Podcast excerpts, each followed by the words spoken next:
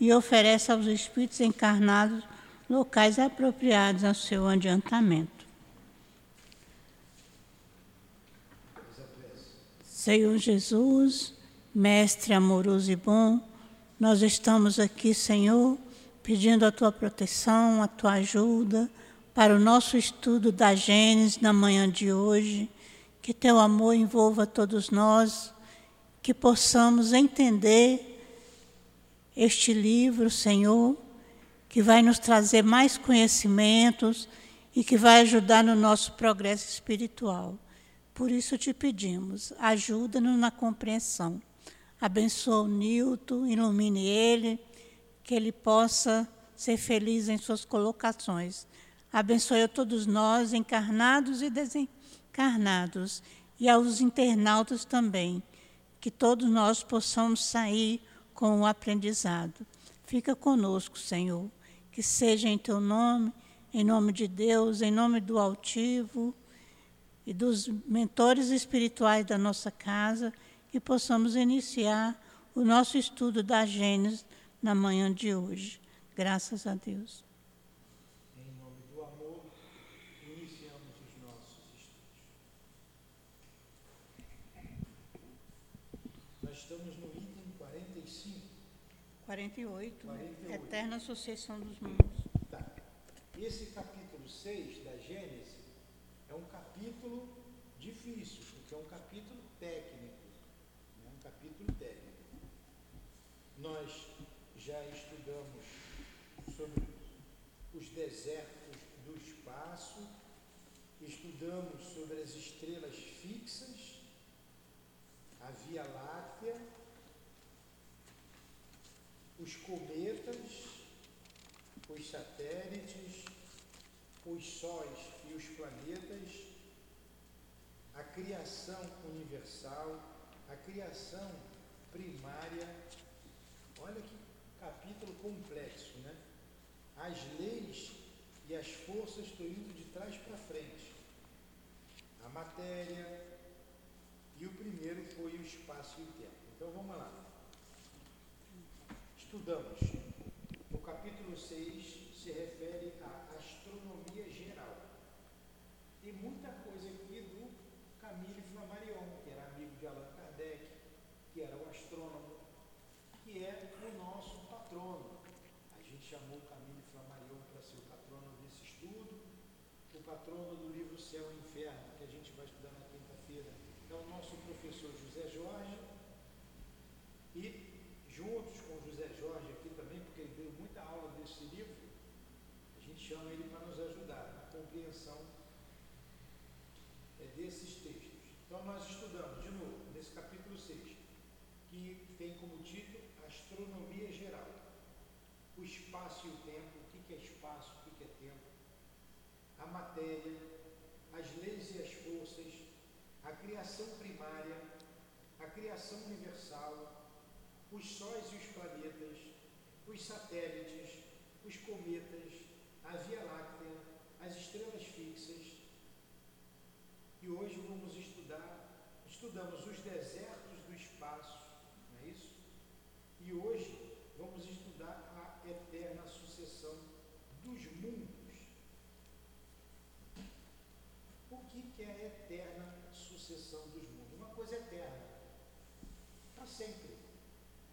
Para sempre.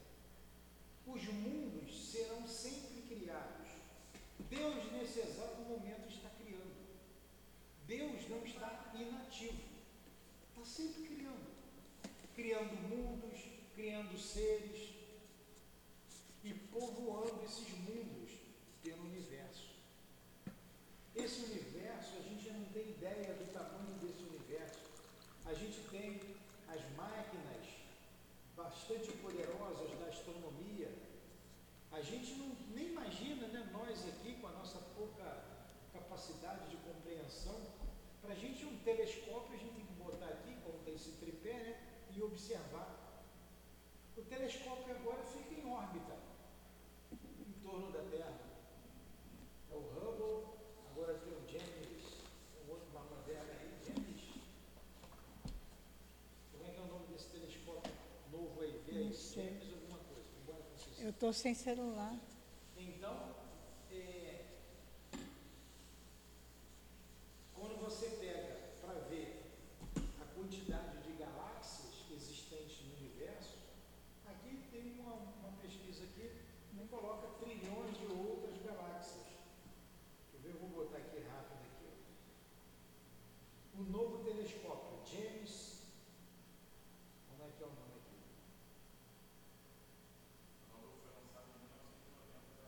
Então, o- o- ele continua. James Webb, o maior telescópio do mundo. Né? James Webb, não. É, NASA finaliza a montagem do escudo solar do telescópio James Webb. Lançaram há pouco tempo esse telescópio aí. Se eu coloco aqui no Google, quantas galáxias existem no universo?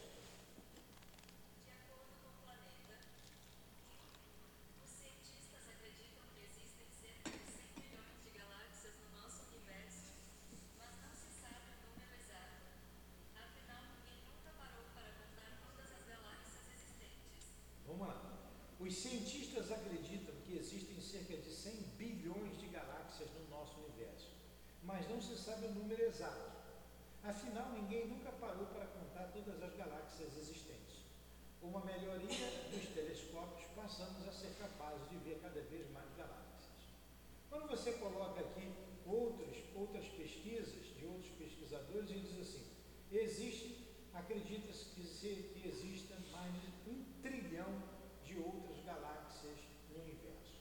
Então são números que são quiméricos, não se sabe exatamente. E isso é o universo material. Imagina as outras dimensões, nós não sabemos nem quantas dimensões existem no universo. Por que não vemos os espíritos? Eles estão em outra dimensão. Eles estão aqui, mas nós não estamos vendo. Por quê? Estamos em, dimensões diferentes. Quantas dimensões existem? E o espírito, ele é envolto por uma matéria, como nós estudamos, uma matéria que não é a que conhecemos aqui, que tem dimensão, que tem aqui o tato, uma matéria diferente. E é matéria, continua sendo matéria. Então a gente não tem ideia, não tem a menor ideia do tamanho do universo. A gente não tem ideia de Deus, que é Deus, que que se- a, a natureza íntima de Deus. A gente acabou de estudar aqui no livro dos Espíritos. Deus é incriado. Como é que pode ser alguém incriado? Que não teve. Porque se ele fosse criado, teria um Deus superior. Olha como nos falta compreensão entendimento a respeito de Deus e da criação. A gente sabe que o Criador é único. E as outras duas forças que compõem o universo é a força espiritual e a força material. O ser inteligente da criação e a matéria. Então esse universo é imensurável para a gente. Ele não tem, não tem como a gente definir. Então Deus está sempre criando, como é o título daqui, ó. Eterna sucessão dos mundos. Eterna sucessão dos mundos. Vimos que uma única lei primordial e geral foi dada ao universo para lhe assegurar a estabilidade eterna. E que esta lei geral é perceptível aos nossos sentidos por inúmeras manifestações a que dominamos, a que denominando, denominamos de forças diretrizes da natureza. Vamos mostrar agora que a harmonia do mundo inteiro, considerada sob o duplo aspecto da eternidade e do espaço, é assegurada por essa lei suprema. Então que a gente sabe que o universo é estável. O universo é estável. Ele tem que ter estabilidade. E essa estabilidade a gente consegue perceber. Ele é estável. Ele não é instável. 49. Vai. Com Com efeito. efeito, se retrocedermos à origem da- das primitivas aglomerações de substância cósmica, observaremos que a matéria, sob o domínio dessa lei, já sofre as transformações necessárias que a levam da semente ao fruto maduro e que, sob o impulso das diversas forças nascidas dessa lei, ela percorre a escala das suas revoluções periódicas. Inicialmente, centro fluídico dos movimentos, a seguir geradora dos mundos, mais tarde, núcleo central e de atração das esferas que já tiveram nascimento em seu interior. Já sabemos que essas leis presidem a história do cosmo. O que importa saber agora é que elas presidem igualmente a destruição dos astros, uma vez que a morte não é apenas uma metamorfose do ser vivo, mas também uma transformação da matéria inanimada. E se é certo dizer, em sentido literal, que a vida só é acessível à foice da morte, também é certo afirmar que é necessário que substâncias sofram transformações inerentes à sua constituição. O que, que ele está dizendo aqui? Diana, eu sei que é difícil de entender. A gente já sabe que os mundos têm fim. A Terra vai acabar? Vai. O Sol vai apagar? Vai.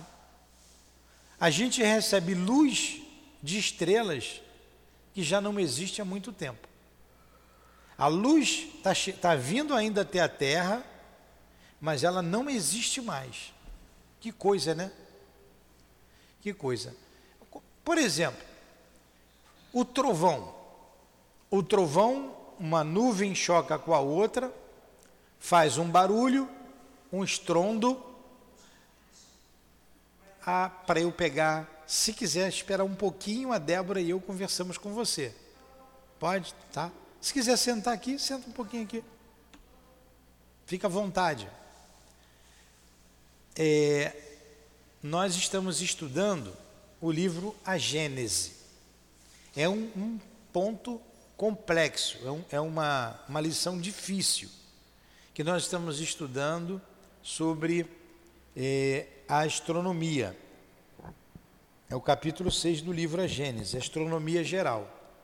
E agora, nesse momento, estamos estudando o item que fala sobre a eterna sucessão dos mundos.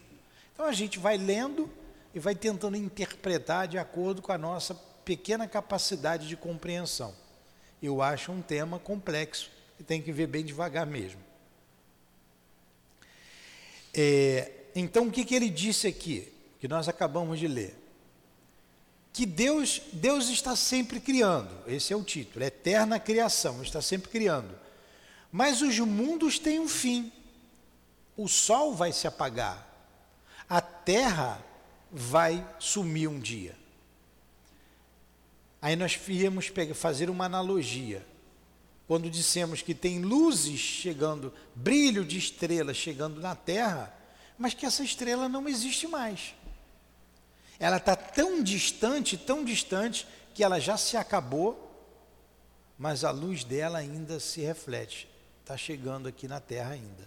A gente vê do céu aqueles pontinhos luminosos distantes.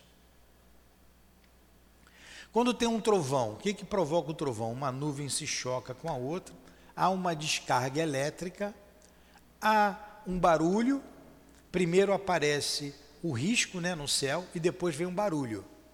Por que, que aparece primeiro o risco no céu, aquela luz? Porque a velocidade da luz é maior do que a velocidade do som. Mas quando aparece a luz, a nuvem já se chocou. Ela não está se chocando, ela já se chocou. E o barulho vem bem depois do choque. Vem bem depois. Porque a diferença de velocidade entre a luz e o som. Ela já se, se chocou, mas o barulho vem depois. A, a luz vem depois, o raio. Lá a estrela que se apagou, a luz ainda está vindo, a, a estrela já se apagou. E essa matéria, como ele disse aqui, nós lemos, ó, é, ela não é apenas uma metamorfose do ser vivo, mas também uma transformação da matéria inanimada. Esses mundos se transformam. É o princípio da lei de Lavoisier, não é? Na natureza, como é que é? Me ajuda aí. Bora, Diana. É, Nada se cria. nada se Você, Débora falou que você é bióloga, sabe mais do que eu. Como é que é a lei? De... Nada se perde, nada se cria, tudo se transforma, não é isso? Muito bem, é o que ele está dizendo aqui. Então, esses mundos, essa matéria disseminada no espaço, vai dar origem a outros mundos. A outros mundos. Então, nesse exato momento, está sendo criado o mundo. Por isso, Deus está perpetuamente criando criando mundos e criando, com isso, seres inteligentes. Aí vem todo aquele estudo ali dos, dos, das, dos seres inferiores da criação, desde o reino mineral, vegetal, animal, até a gente chegar no nominal, para habitar esses mundos. A Terra já foi um mundo primitivo. Ela começou assim. Ela já foi um mundo primitivo. E hoje tem condição de habitar a vida como nós conhecemos. Mas não era assim, não foi assim desde o princípio.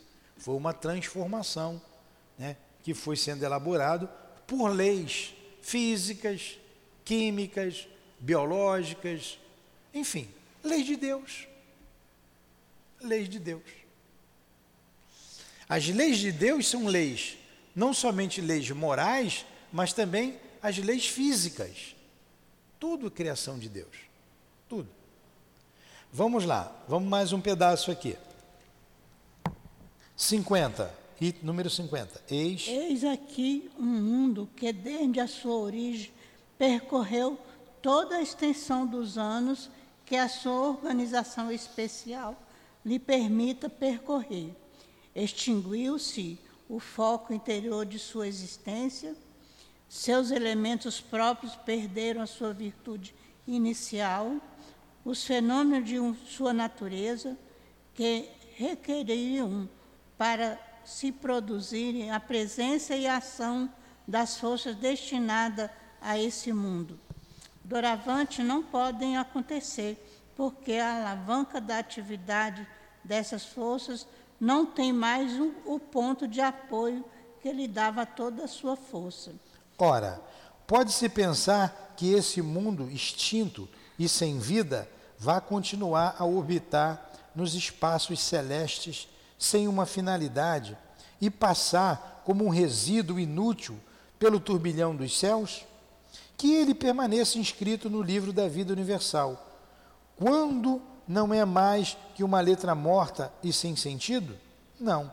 As mesmas leis que o elevaram acima do caos tenebroso e que o aquinhoaram com os esplendores da vida, as mesmas forças que governaram durante os séculos da sua adolescência, que fortaleceram seus primeiros passos na existência e que o conduziram à maturidade e à velhice, vão presidir a desagregação dos seus elementos constitutivos para restituí-los ao laboratório de onde a potência criadora retira incessantemente as condições da estabilidade geral.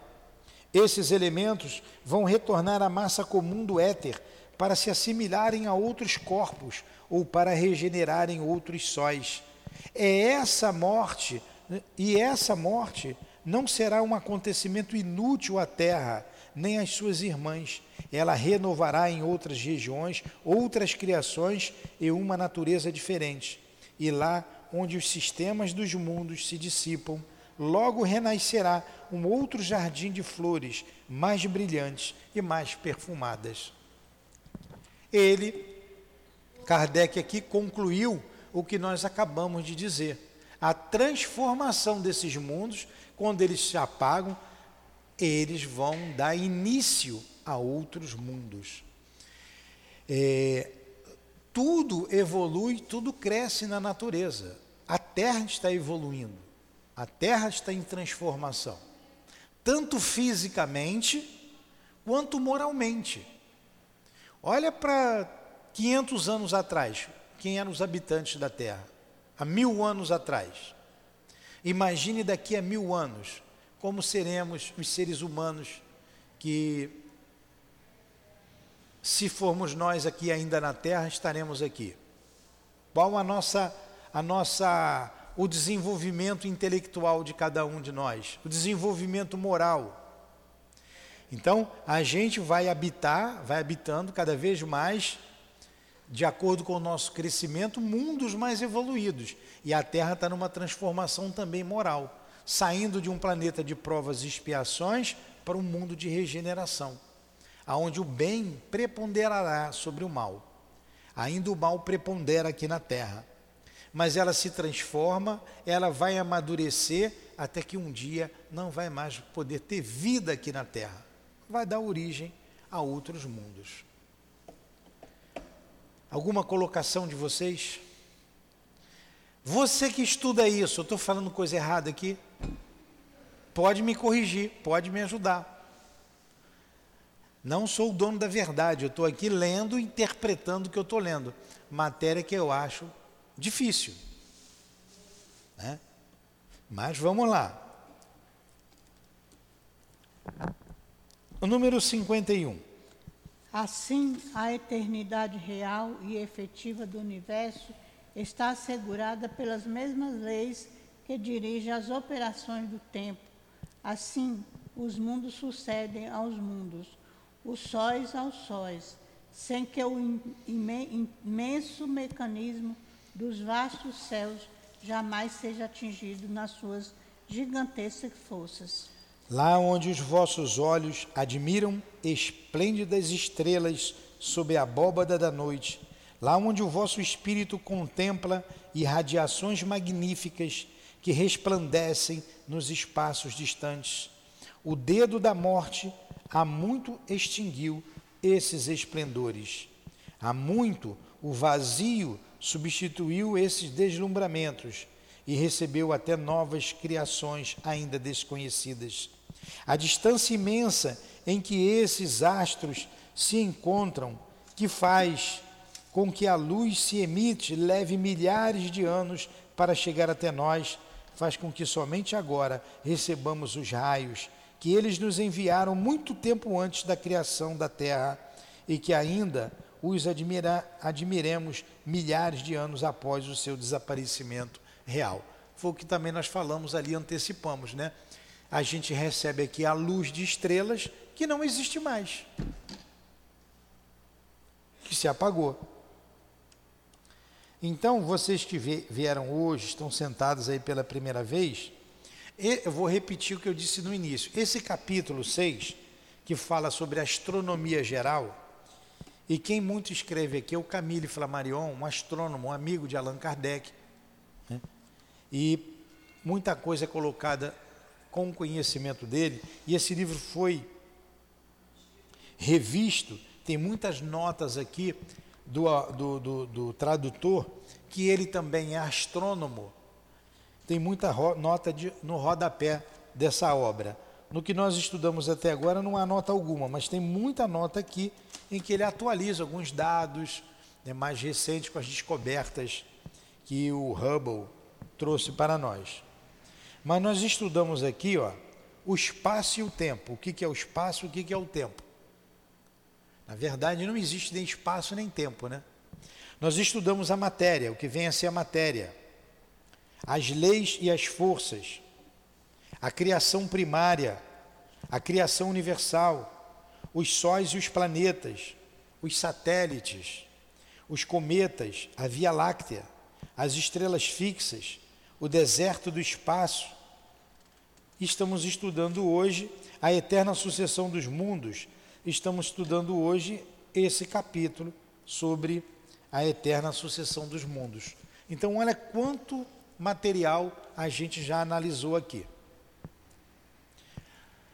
E ele termina esse item 51 dizendo assim: Que são os seis mil anos de humanidade histórica diante dos períodos seculares, dos segundos nos vossos séculos, Que são vossas observações astronômicas diante do estado absoluto do mundo, a sombra eclipsada do Sol?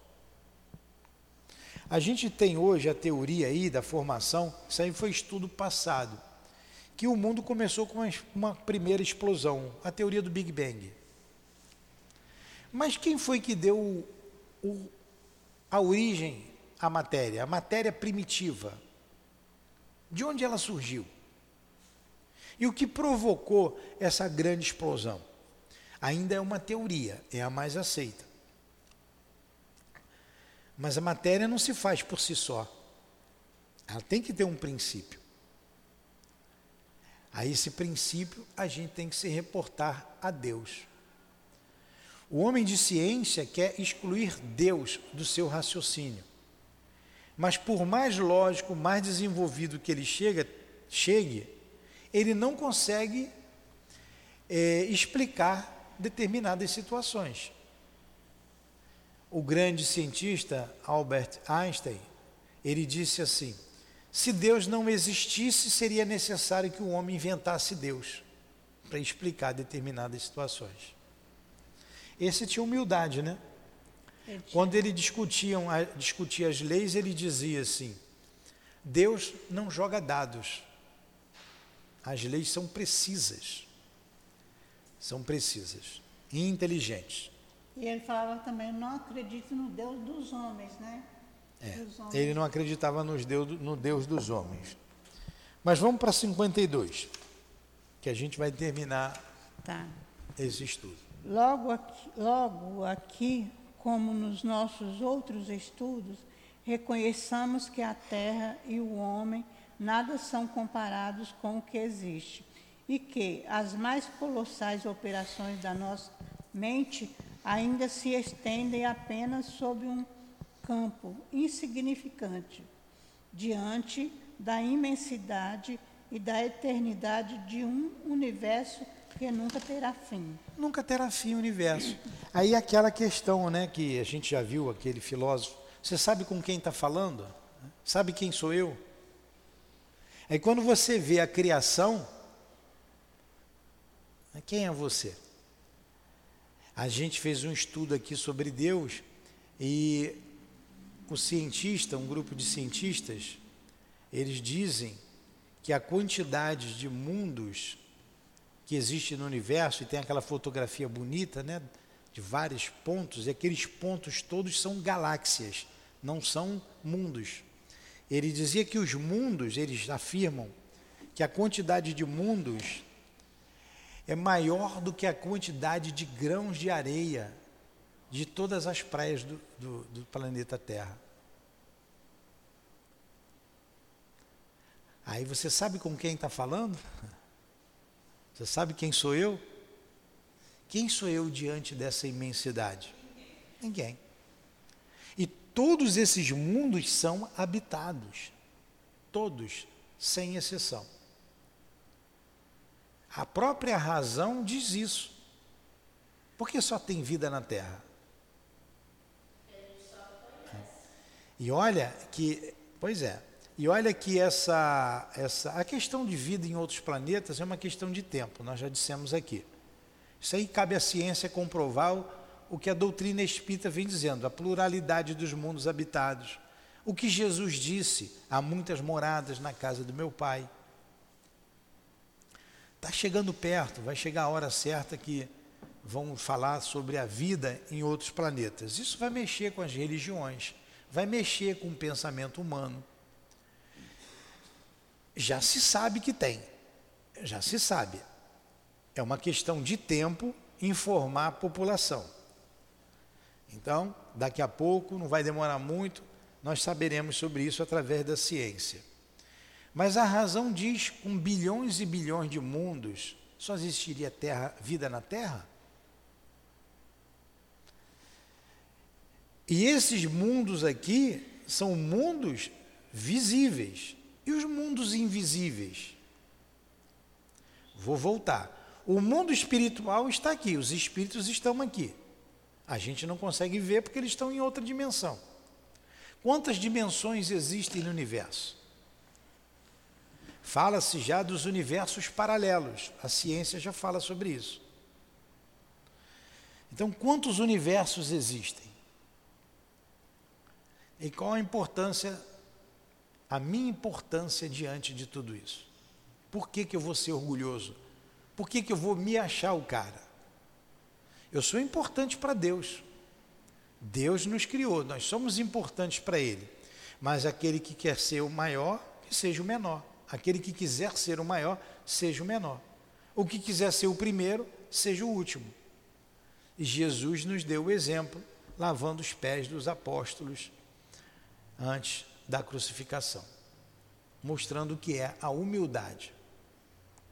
E nos deixou uma grande lei: amai-vos uns aos outros como eu vos amei. Uma grande recomendação.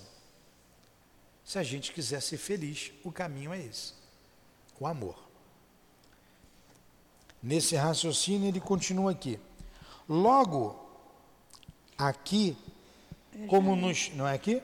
Eu já li, é, é agora e quando esse E quando esse período e quando esse período, esses períodos da nossa imortalidade tiverem passado sobre nós, quando a história atual da Terra nos aparecer como uma sombra vaporosa no fundo de nossa lembrança, quando ao longo dos séculos incontáveis tivermos habitado esses diversos graus da nossa hierarquia cosmológica, quando os mais longínquos domínios das futuras eras tiverem sido percorridos em inúmeras peregrinações, teremos diante de nós a sucessão ilimitada dos mundos e, por perspectiva, a imóvel eternidade.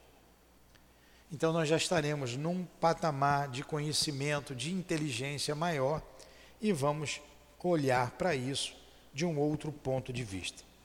Vamos parar por aqui, porque é muita informação a gente tem que ler, reler em casa com calma, meditar sobre isso, semana que vem trazer as dúvidas. E quem nos ouve de casa pode fazer o mesmo e deve fazer o mesmo. Semana que vem a gente vai estudar a vida universal e a ciência, pelo menos esses dois tópicos aqui. Fala, Diana.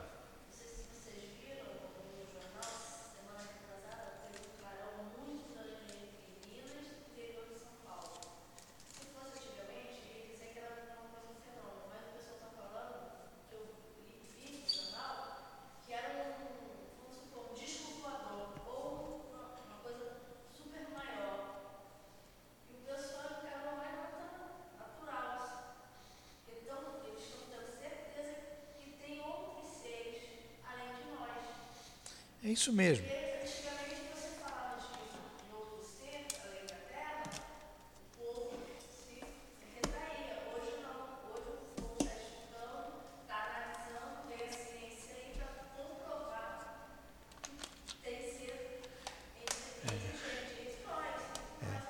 É isso mesmo, se fala toda hora. A gente tem celular, abre naquelas notícias, tem sempre uma notícia né, sobre astronomia uma notícia sobre objetos voadores não identificados. Sempre tem, sempre tem alguma coisa.